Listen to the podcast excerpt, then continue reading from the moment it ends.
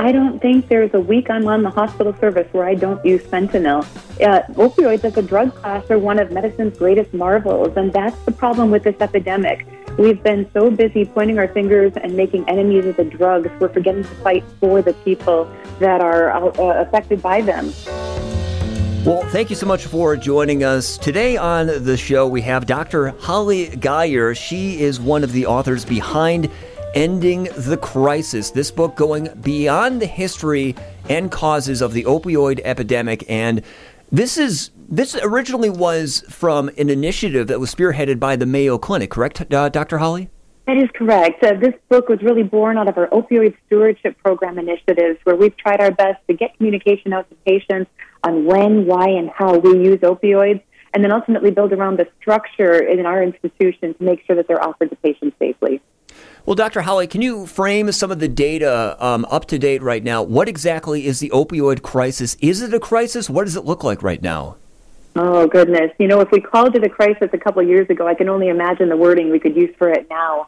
Um, back in 2016 to 2018, we recognized as a society that we had a big problem on our hands, and we went whole uh, uh, whole hog to try and address it from a national, from a federal, from a state perspective, with numerous laws, regulatory changes, and you would think, despite all of those aggressive efforts, we would be out of this mess.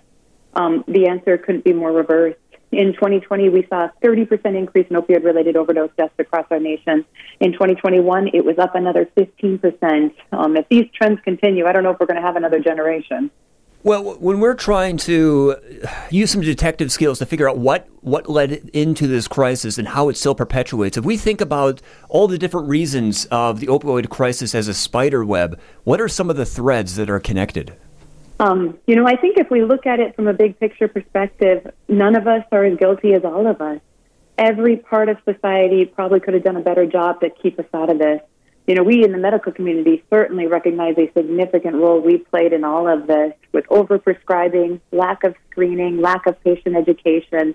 And then we've got the federal government who tied insurance of patient satisfaction with um, pain management to funding back to us with healthcare institutes being so underfunded, if our patients weren't happy, we weren't reimbursed. And so there's one more problem. And then, of course, there's the pharmaceutical industry with massive campaigns on the benefits of using opioids for acute and chronic pain management with the supposed um, history of low risk of addiction in the literature. And we know the exact opposite. So, putting this all together, our side of the world um, had a lot of responsibility but of course, there's the patient aspect, right? Did patients ask the right questions? Did they take our voice at value and should they have? That's what this book is about skipping the middleman and making sure that the education that I, as a physician, am privileged to is in the hands of the patient every day to know how to use opioids safely, when to use them, how to store them, how to destroy them, and then what to do if they develop addiction. So we're thinking about change at the at the patient level then of, of how to give the patients the right knowledge and the tools so they can make the difference and that's going to be the, the only real way to change this crisis, this pandemic? We believe it. You know, for so long, um, we've relegated the responsibility of managing this crisis into the hands of third parties, right? The federal government will uh, regulate us out of it, or physicians will prescribe us out of it, or treatment programs will rehabilitate us out of it.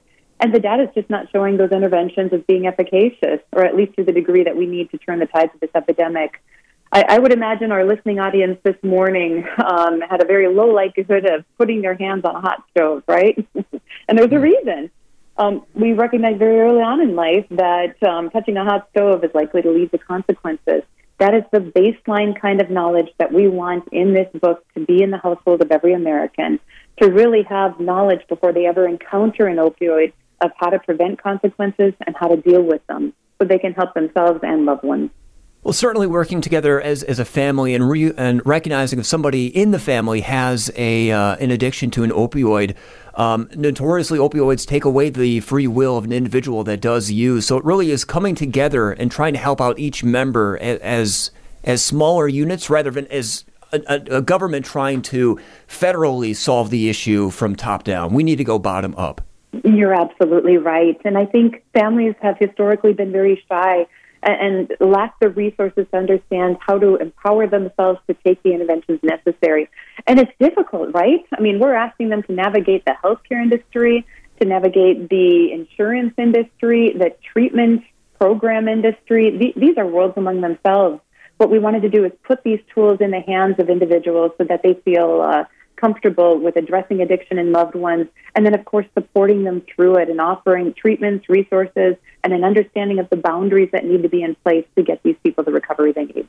Dr. Holly Geyer is the author of "Ending the Crisis" about the opioid epidemic. Uh, Holly, some of the some of the issue is a lot of people are very hypersensitive now to the word opioid or any sort of opioid products, but I mean, just fentanyl being an example invented in the late 50s and then used in hospitals in the early 60s. Fentanyl revolutionized the amount of surgeries and the efficaciousness of surgeries in the use of surgical rooms. How do we try to balance the helpful, beneficial effects of opioids with the fears of their potential addictiveness? I don't think there's a week I'm on the hospital service where I don't use fentanyl.